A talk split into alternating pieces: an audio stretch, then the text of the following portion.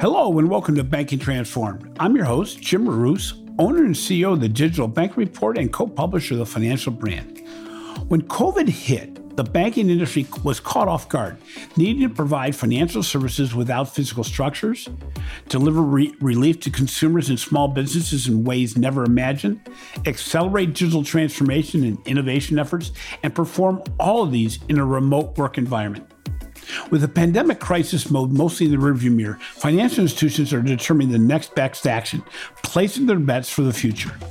Some are doubling down on investments in data, analytics, advanced technology, and reskilling of workforces. Others are delaying or canceling projects, mostly to improve digital maturity and efficiency. We are joined today by Jim Eckenrode, Managing Director of the Deloitte Center for Financial Services. On the show, Jim discusses how the financial services industry adjusted to the impact of the pandemic and what the outlook for the industry will be in 2021 and beyond. Welcome to the show, Jim. It is clear that 2020 will be a year that nobody will ever forget. Beyond the health related impacts of the pandemic, the impact of businesses and the economy in general will be felt for years and maybe decades to come. As I look back on both of our projections for the future of banking made one year ago, most of what both of our organizations thought would occur actually did.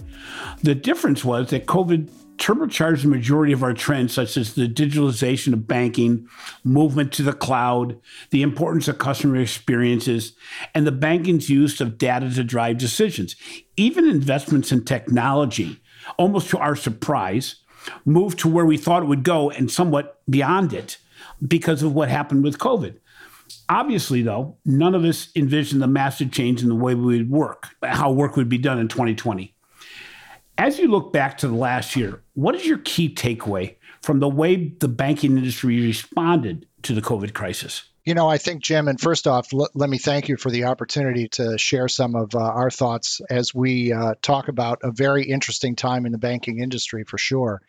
And at the Deloitte Center for Financial Services, you know, we've been looking at this for, for quite a long period of time. And, you know, I, I think that the one thing that is most notable in my mind is the way that the industry was able to pivot very rapidly to a work from home environment, to an economic disruption that is different than the one that we went through in 2008 and was able to really respond in a very agile fashion to a number of different challenges, more so for global institutions, but even for domestic institutions in the United States. The ability to shift to work from home, the ability to continue to support clients through a very tough economic time, and to support government programs that were designed to support the economy and workers over the past eight months has really been tremendous.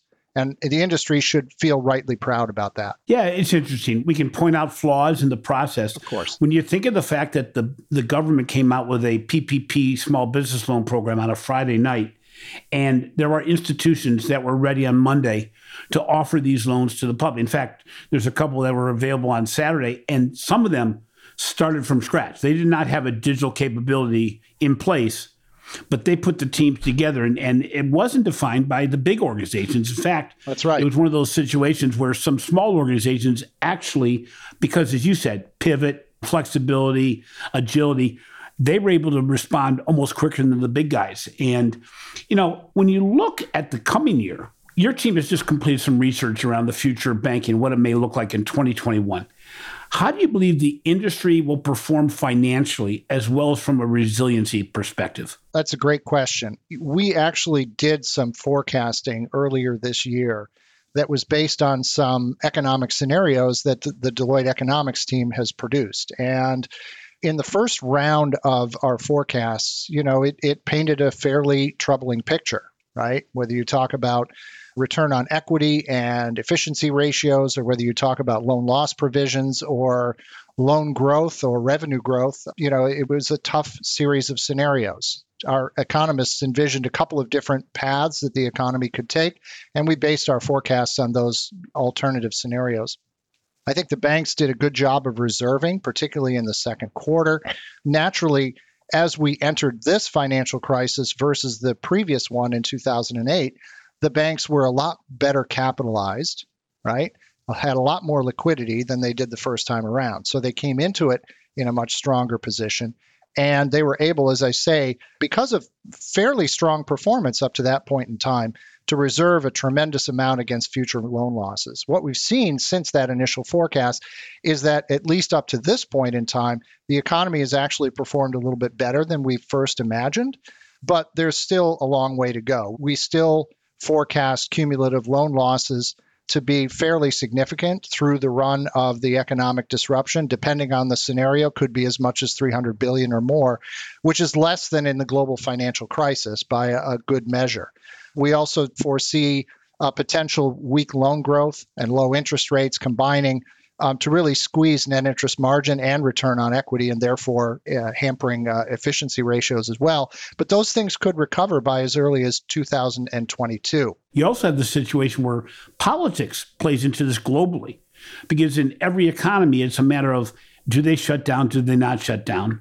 Right. How long are the packages going to be available? Because you know we're looking at a, a bubble at the end of this year for both um, evictions and foreclosures that could explode if the government doesn't decide to do something before then, which unfortunately there's very little incentive to do that until the administration changes.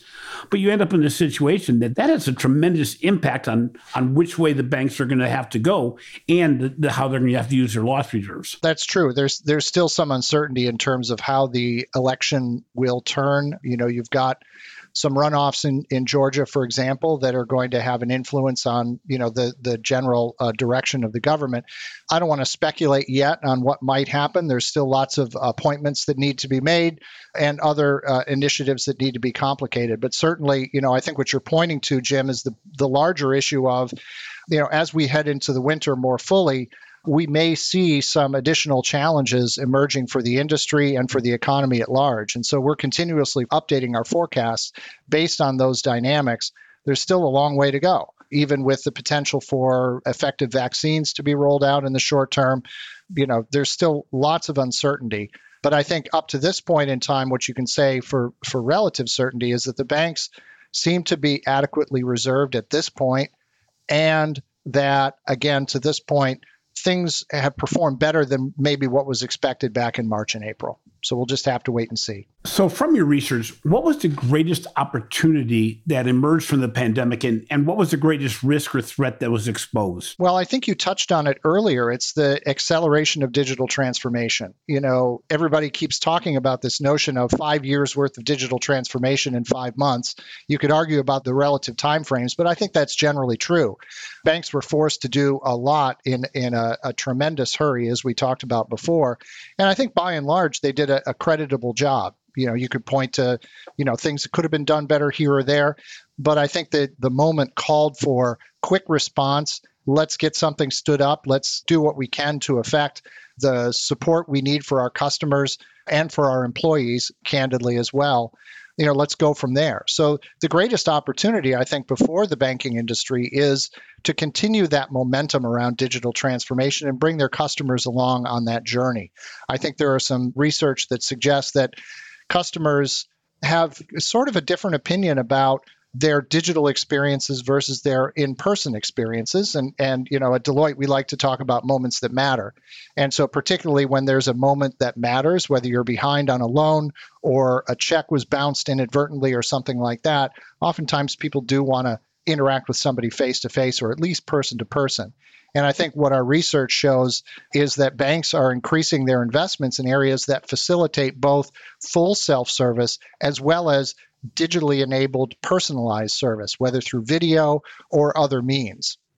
So there's a real opportunity to, to change that dynamic. I think the greatest risk and threat in this is the same thing because what we're seeing is that when you enable these new digital capabilities, you have to design in cybersecurity along with that, which is why we're seeing, again, in our survey, that cyber is the number one area for increased investment, according to our respondents, in the coming year to 18 months. Because as you build these new capabilities, you've got to design in cyber as part of that.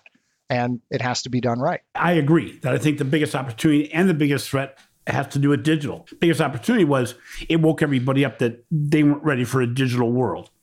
I think the biggest threat was even in checking off that item on their checklist they really aren't building for a digital consumer. You talk about those moments, and I think we're moving very quickly from being digital to being able to deliver a really positive digital experience. And I opened up this week a, an Apple a credit card, and if any banker wants to see what the future in customer experience is, open a uh, Apple credit card. You will have it before you even know that you've completed the process. It is uh, five pushes of a, a, button, for them being last four digits of your social security number. And not only do you have the card, but it's placed in your digital wallet at the top of wallet for those people that remember trying to get in the top of wallet. Right. And they ask you then, do you want a physical card delivered to you? And if you do, the way you authorize that card and make it active is actually moving your phone to the card carrier and you never have to make a phone call, punch in your account number, or anything else. And you realize that a true digital experience isn't simply being able to do something digitally. The drive and the excitement around digital is really important and is certainly uh, gaining in speed. But what we like to talk about also is this notion of putting the live in digital and the digital in live, right? So we did some research a while ago about back then mobile devices and their potential for use in the financial services industry. And we talked to folks at the MIT Media Lab about that. And the interesting concept there that I'm borrowing, I guess, from these discussions is that increasingly you're not going to have a digital experience and a live experience that are separate. They're going to become melded, right? They're going to become fused together in such a way that you can use both as you move through the real world. And so the idea that we have separate channels or separate interaction mechanisms, if you will, I think is going to go away and the two will fuse together. You know, our, our, research for the Digital Banking Report found that financial institutions rank themselves lower in digital transformation maturity, innovation maturity, and data analytic maturity compared to 2019. In light of how well banking reacted to the impact of the pandemic, why do you think these self assessments actually dropped as opposed to increased? I think it's interesting because that again lines up with some of our research in this uh, outlook that we're going to be releasing next week, where people said that they felt that the pandemic exposed shortcomings in their digital strategies that maybe they didn't realize they had, and that their business was challenged and generally unprepared to meet the moment. Although, as we said before, they did a pretty good job in pivoting in the moment. But I think that the kind of challenges put before banking leaders as we moved into March and April sort of perhaps highlighted or exacerbated some things that maybe they were able to pay less attention to in a normal environment that but that were really exposed in the events of the last 5 to 8 months. So I think that may be why the self-assessments may have been lower this year because we've learned some valuable lessons along the way, and hopefully those lessons will take. You know, we were playing catch up, but didn't realize, as you said, how much of a catch up we maybe had. So, how do banks and credit unions then successfully meet the needs of what is becoming an emerging digital consumer that goes beyond the typical millennial or X or, or Y consumer. But actually, as you've found out, that even the most elderly of consumers, that's where the biggest jump in digital usage has happened because there was no option and they weren't doing it before. So that's right. How do you think that organizations really have to focus on meeting the needs of the emerging digital consumer? Well, I think it gets back to this notion of security and privacy, right? So we've done some research over the years in over the last year, I would say, in areas like open banking and the degree to which the American public might accept a sort of open banking regime like we're seeing in other uh, regions around the world, which involves necessarily ownership and control and provision of access to financial data. And consumers uh, expressed some concern for that, but they also expressed a great deal of trust, particularly in sharing information with banks because for whatever else you might say, banks have done a great job in developing and maintaining a relationship as a custodian and a capability around safeguarding of assets. And identity could be thought of as an asset, right? Yeah. So I think that meeting the needs of the digital consumer involves more pervasive use of alternative data that exists GPS devices, social media, all of the various forms of data that can be accessed today, doing so responsibly and communicating to consumers how those data are being used and to what benefit. I think you may be familiar with a piece we did recently on privacy. And what we found, for example, is that consumers who read their bank's privacy statements were much more comfortable in sharing their data than those who didn't. So there's an aspect of transparency that needs to happen as well. Banks need to make sure that their customers understand what data they're collecting, for what reasons, with whom those data will be shared, and what the consumer can expect in terms of benefits for the use of those data. It's actually a value transfer equation.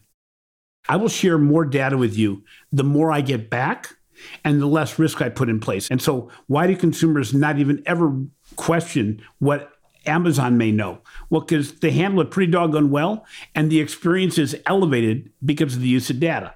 Netflix is another one. When people get recommendations as to what they should watch next, it's almost invisible, but it's one of those things that people get very comfortable with. And, and actually, when you look at banking in general, it's those other organizations' use of data that are going to set the bar again for us as to how well can we do. So, you know, while every organization understands the need for data and AI and machine learning beyond just risk and fraud, how does the industry move forward with their data analytics capabilities with regard to personalization, proactive advice, and the things that really directly and visually and emotionally impact the consumer? Because, at least in our research, we have seen that financial institutions have talked a good game, but they haven't invested it as such, and they and they certainly aren't living that life that way. I, I think a lot of it is foundational, Jim, in terms of developing, I think, comprehensive data models, master data management, acquiring the skills necessary to profitably and effectively use those data, data scientists and others. Uh, there's an intense amount of competition for people with those skill sets, whether you're talking about in the product marketing space or in the cyber risk management space or other spaces, uh, bringing the right talent on board is, is going to be really important as well. And, you know, I think also taking advantage of platforms that have been around for a long time that really do supercharge the use of artificial intelligence and machine learning that is cloud as a platform for enabling uh, those kinds of capabilities. We skirted around the issue you mentioned about the um, investment in cybersecurity. Yep. I know your research has really looked at the way organizations are going to be changing their technology budgets over the next year. What were some of your other findings besides that cybersecurity getting the, the top billing this year? How else are organizations looking at changing their technology budgets? Well, you know, at the top line, Jim, it's interesting. We asked the bankers what actions they wanted to take to ensure financial and operational stability and resilience, and a whole host of different responses. But I'd like to focus in on three that have to do with technology specifically. First, we asked them, are you going to delay or cancel longer term technology projects? Second, are you going to invest in technology to drive efficiency? Third, are you going to invest in innovation? And about two thirds of the respondents picked one of those paths. Okay. And then the rest picked a combination. So perhaps repositioning, canceling some projects, investing in others. But I think it's interesting the the sort of dichotomy or trichotomy, I guess, between those three paths in the sense of do we really have a, a focus on innovation going forward? Do we really want to focus on cost containment? Or do we want to just, you know, sort of circle the wagons a little bit and ride it out? In terms of overall investment in technology, certainly, as we mentioned, cyber was at the top of the list, along with cloud as sort of the top grouping. From there, there's sort of a, a, bundle of data analytics and AI, along with investments in channels, and interestingly enough, blockchain. And then RPA sort of was the last in terms of priority list, but still there, a significant percentage we're looking at increases in spending as you look at the banking industry, particularly investing, as I said before, in more personalized digital interactions, even the use of for example, video ATMs for live interactions, right? So, how do we support customers' needs through digitally enhanced, personalized interactions is really an, an, area of tremendous focus. Organizations ask me, you know, should we be investing in video tellers, machines in the branches because of COVID? I immediately say, guys, unless you got your digital shop in order, investing in any technology in the branch is probably a secondary priority only because you're getting a lot more visits on your digital platform and you know you don't want to have your account opening process take 10 minutes but you have a great video teller that gets used four times during the day. Well it's interesting you mentioned that jim because when we asked about where talent increases are going to be seen, where you're going to hire more people, call center agents was number one. And that's good because that's the humanization that's right. of digital experiences. You know, so let's switch a little bit. Let's pivot as the word for 2020 has pretty much been played out. What about the payments front? Uh, what do you see as the biggest changes in the near term and is a cashless society even possible in the foreseeable future? I don't know if a cashless society will ever emerge. There are a variety of different reasons why cash is a useful means of exchange. But certainly, like with everything else, we're seeing an acceleration in digital payments. You know, there's this notion with our colleagues in the in the consumer business of BOPIS, right? Buy online, pick up in store. Those sorts of trends, particularly around non-discretionary purchases like groceries as opposed to discretionary is certainly something that can be supported. And I think the banks are doing a good job in supporting that, even down to the small business owner. Lots of initiatives happening there to support the smaller end of the commercial scale with digital payments and digital acceptance, right? Certainly, we're seeing also personalization in things like default payment choice. You mentioned first card out of wallet.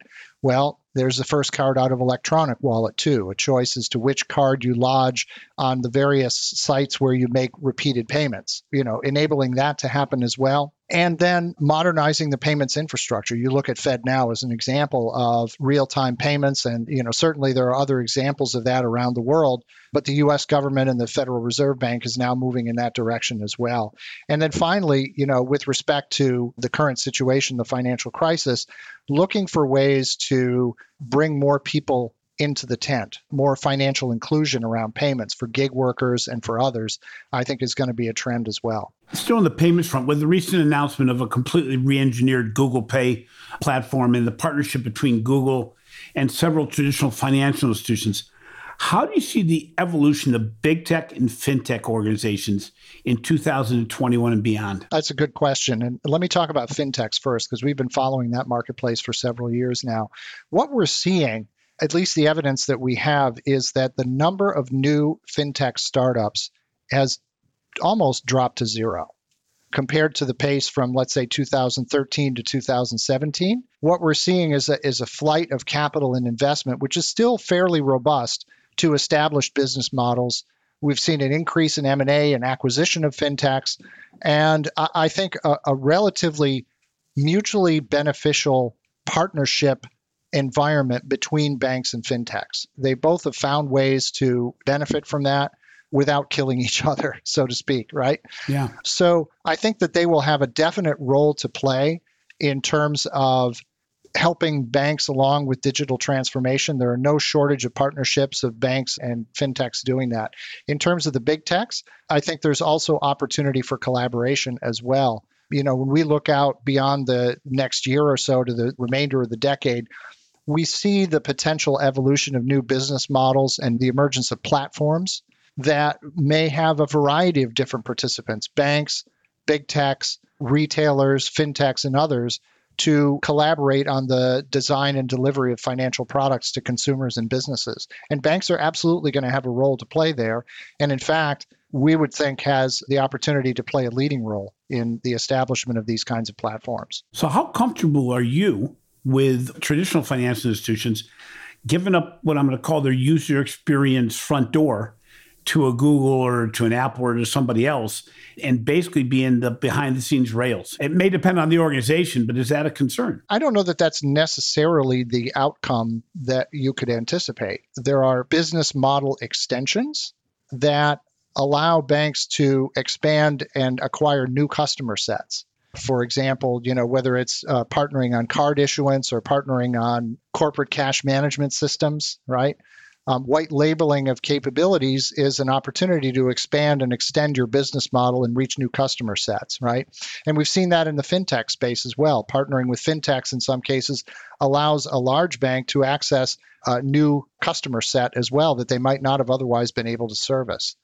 So I don't know that it's necessarily the case that banks are going to give up the customer interface. I think they've got some challenges and some need to innovate in that space, but I also think based on my previous commentary, consumers trust banks. There's a big difference between managing your financial life and managing the purchase of a video or a new pair of shoes or something like that. It's a it's a different kind of equation. And so I think that financial institutions will still have a major role to play most organizations are still in a remote work environment. Some banks have already decided to allow customer care agents to work from home indefinitely. How do you see the future of work in banking shaking out? Well, you know, we talk a lot about hybrid roles, for example, in the future of work. So, roles that either combine capabilities together or that are augmented by artificial intelligence and machine learning. So, turning transaction oriented workers into knowledge based workers, right? And we talk about that even in the customer uh, service context. Instead of processing transactions, they're delivering advice using the kinds of technologies that are increasingly being deployed uh, all the way out to the front lines. So the future of work is certainly about those kinds of augmented roles. So that's kind of who does the work and what work is being done. There's also the where component to it, right? Not all of our respondents foresaw a reduction in the number of branches as necessarily part of their future. So those face-to-face opportunities are still going to exist and we're still going to need people to staff those roles. They may have a different skill set. So how do you think the industry will respond to the pressure to reskill or upskill their current force or will they simply outsource for the digital future? You know, it's interesting because outsourcing is an area that was identified in our survey as being an area of increased interest as compared to proprietary development or purchase of, of technology.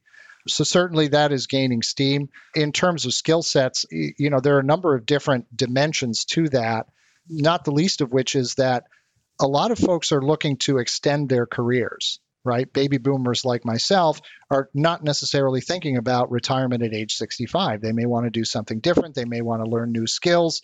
They may want to stay in the business. And there's a lot of benefit to the institution because of the institutional knowledge, because of the relationships that exist that older workers have. And, you know, we're looking at things like putting together older and younger workers for cross training, right? mutually beneficial. Maybe the older workers can learn some things about newer technology, for example, and the younger workers can learn some things about how the business is run, building relationships, and all of that. So there's a symbiotic aspect to that as well. So, yeah, reskilling and upskilling is certainly part of that. And, you know, there's another angle to this, I think, in terms of financial inclusion. A number of banks have started apprenticeship programs for individuals that may not be college material or may not have college degrees, but may want to get into the industry. And so that's a new source of talent for the future that you know is an evidence of the fact that banks are thinking differently about the kind of skills not only that they need but where they can get those skills. And do they have to become full-time workers that come into the office? All these dynamics really came out of the pandemic. Yes right. Given your recent research um, into the future of banking what do you think is going to be keeping bankers up at night in 2021? Well, that's a good question. I guess I look at it, Jim, as, as there are two sides to the coin.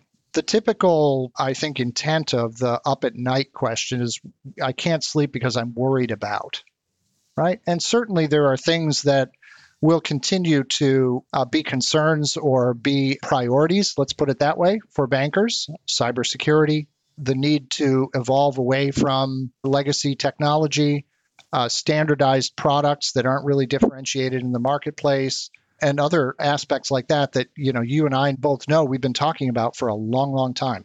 But I think there's also the up at night with excitement. The way we look at it is that the industry has a real opportunity to contribute more to society in the coming years. So whereas the industry was identified as sort of at the epicenter of the financial crisis of 2008. In this particular crisis, banks have played more of a role in supporting society. And you're seeing that evidenced in a number of different actions that bank leaders are taking, whether it's around you know responding to government programs to support the economy, announcements around sustainability and climate change, diversity and inclusion, we think that the industry has a real opportunity as essential providers of capital and liquidity to all businesses to really support the transformation of the economy and society as we come out of this pandemic in a very, very positive way. And so, what I would say is that bankers may be staying up at night concerned about some of the things that I mentioned, but they should also be up at night being really excited about the opportunities before them as we come out of this. I think they have a real significant role to play in a positive sense. And even on a personal level, I think that you have executives now that can really rethink if they're in the 40s, been in legacy banking for 20, 25 years, and they're in a, man, a senior management position, really say, I have the ability now with everything that's going on to change this organization and to change myself and my legacy thinking and the way things have always been done. And I agree with you. I, I think, yeah, there's a whole lot going wrong, but you know, if you look back, and I made the comment this morning in a call that nobody would have thought, if you look from March to this period, that we'd be where we are in a negative way. On the other hand, if you look back and you go, geez, did I waste time and not take advantage of this new environment to really double down on personal learning, to double down on what's possible, to double down on, on seeing how other industries are responding to the same challenges because I think what we see is there are going to be fallout of organizations that don't change and can't exist in the new world. But there's going to be other organizations that look at banking in a completely different way, as you mentioned. The possibility of, of a local community bank reinvesting in the community in different ways that never been thought of before, but enough that the local community says, you know what, they may not have the best digital tools, but I want to stick with them.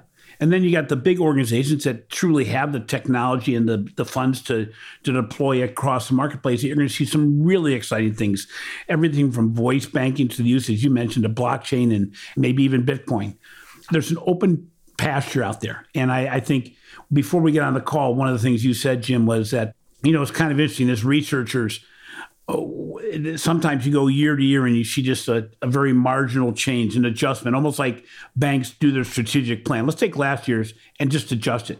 Well, that's not possible in this new world. You know, those organizations that simply take last year's plan and adjust it marginally are not going to be the successful ones. But those that say, you know, let's take a blank sheet of paper, let's do things differently. Because the good news is, more than ever before, the ability for partnerships in the marketplace with other or solution providers that can do what you can't do is enormous. And, and organizations know how to work with legacy systems, different configurations, right. anything that you can throw at them, they've already seen it and they can help you. And at a cost that makes it so organizations of every size can excel. So I think that's a really nice, positive way to end the conversation. And and Jim, I want to thank you very much. Your research is exceptional. We reference it quite frequently. Your team uh, is kind enough to feed us some information. In fact, I, I'm coming out with an article tomorrow about gender inequity in the financial marketplace, which you just did a nice little research uh, study on, and uh, we're going to reference it. And we had a podcast um, this past week around the gender inequity and how we have to address that. But I, I want to thank you personally for your help and, and for giving us a little peek into what 2021 can be. Well, thank you, Jim. I really appreciate the opportunity. What a great discussion with Jim Eckenrode from Deloitte around the future of banking. It's our first podcast on that subject with regard to 2021. But I think what really comes out of it is that it's really going to be an extension of what we had to do in a post pandemic world, right? When the pandemic started. And I think the opportunity is great. And it was, it was really exciting to hear the end of the interview end on a really up note, something that people that listen to my podcast often know that I really believe that pandemic has provided more opportunity than threat um, certainly on a non health related basis. But I think that it, it is a call to action for all organizations to really say, let's achieve what's possible and let's do things differently. Thanks for listening to Banking Transformed, rated as a top five banking podcast. I generally appreciate the support you have provided since we started this endeavor. If you enjoy what you, we are doing, please be sure to subscribe to Banking Transformed on your favorite podcast app. In addition, please take 30 to 45 seconds to show some love in the form of a review. It means the world to me. Finally, be sure to catch my recent articles on the financial brand and check out the research we're doing on digital transformation, customer experience and the use of data, the future of work in banking, retail banking innovation, and the changing dynamics of financial marketing for the Digital Banking Report. This has been a production of Evergreen Podcast. A special thank you to our producer, Leah Longbrake, and our audio engineer, Sean Hoffman. I'm your host, Jim Marous. Until next time, continue to expand your horizon and follow your passion.